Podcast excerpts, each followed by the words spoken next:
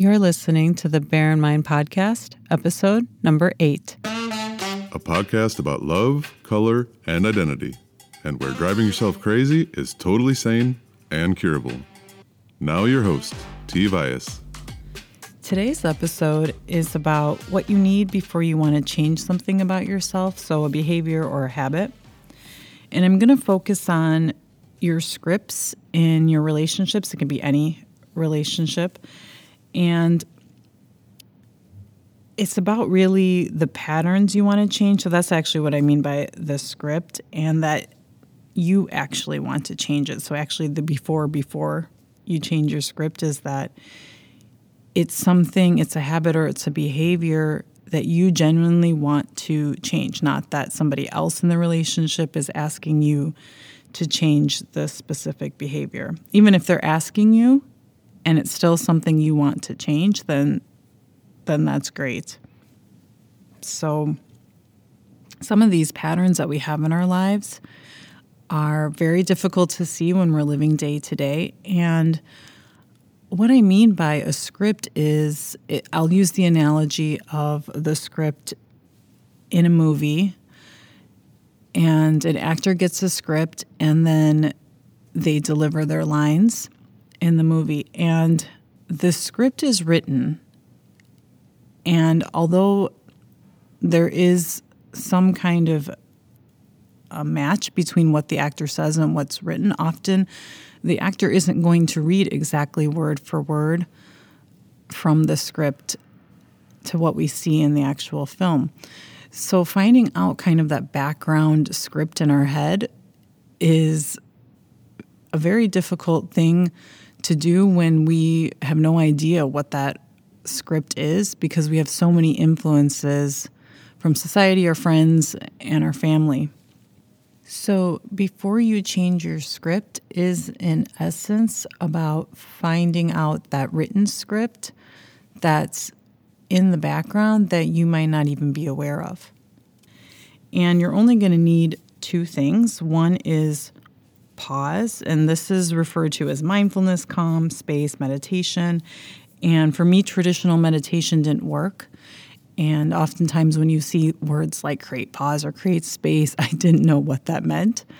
And that's a was a challenging thing for me to even find or create in my life. So I'm going to give you a tool in which I that helped me find that space. And the second thing you need is pen and paper. So, part number one, creating the space. You see memes or memes on social media, and it says things like that, like create space, be more mindful, be more conscious. And in order to figure out what that means to you, I'll share with you the tools that I used, and I still continue to use them today because I didn't even know what that those words meant to me.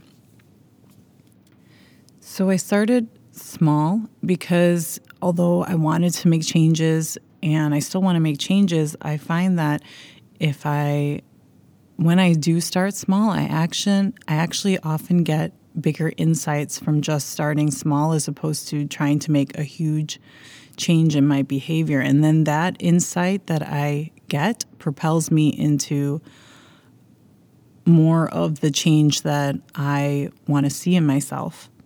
So, to start, I'm going to ask you to pick one person that sort of irritates you a coworker, a, a friend. I mean, they're a friend, but maybe they irritate you from time to time. And I would pick someone that you're not, that slightly irritates you, not someone that you really, really dislike.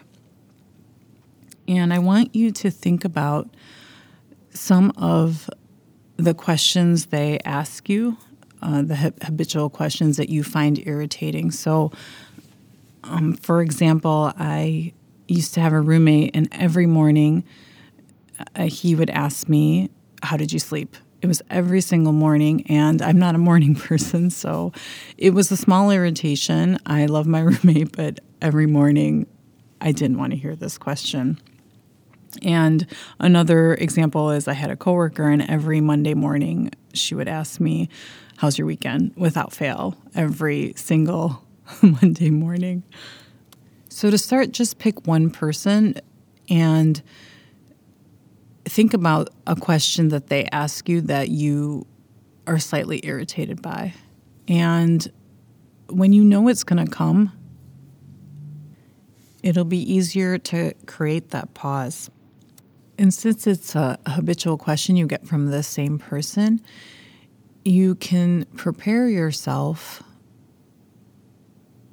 to answer that question. And I don't mean changing how you respond to the question or doing anything different, but when they ask you that question, you take one second or two seconds before you answer instead of answering immediately. Even if it's a question like, How are you? you would pause and then answer the question and answer it however you want to answer it. Now, if this is a bit of a challenge, and for me, with some people, it was a bit of a challenge to create that pause in real time in a face to face or on the on a call. I used social media to help me create this pause. And a positive thing about social media. It actually helped me out. And I had to follow people that I found irritated. So in some social media, you can take them off of your feed.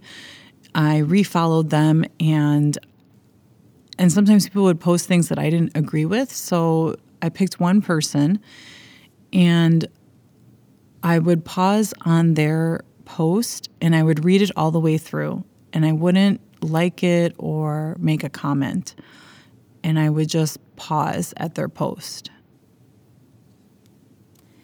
And I kept doing this. And you keep doing this with the same person. That's why it's better just to pick one person and focus on that person. And I kept pausing and pausing. So every post or every time I would interact with them face to face, I would pause before I answered any question or said anything to them. Now, it's going to be different for everyone how long you need to do this, but you will know when you've created pause. And you'll know it because all of a sudden you'll hear your thoughts in your head. It'll be maybe in real time when you do see that person, or maybe it'll come up later because that space between someone saying something to you and you responding to it, it gives your head, your brain, some space for what you're thinking. And social media makes it a little easier. You can maybe create that space before you hit the like or before you comment or do anything. You can kind of see what you think about it. And then this is where the pen and paper comes in is to have just a little notebook next to you. I mean, if you don't want to use pen and paper, you can take notes on your phone. And write down what your thoughts are, even if they're questions every time you look at this post, you know, oh, I'm so irritated by her, or keep writing it down and writing it down. And keep doing this. And so, like, if you have a question, answer that question. You know, why does she post something like this? And then the answer to that question will actually be your thoughts. And you keep doing this and doing this until you see a pattern in your thoughts. And this pattern is actually the running script that you have about the other person. So, in an example of, I had an acquaintance who I didn't like any of her posts on social media. And I found I had a really negative running script about her.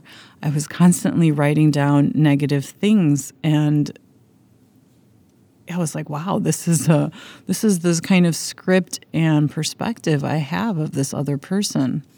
And understanding this pattern that you have running in the back of your mind is actually what will help you change a behavior that you want to change in a relationship because if you're not even aware of that script and you then just go and just try to change the behavior right away, you'll still be running with this old script and you're trying to create a new script in your life without even understanding what script you're actually using.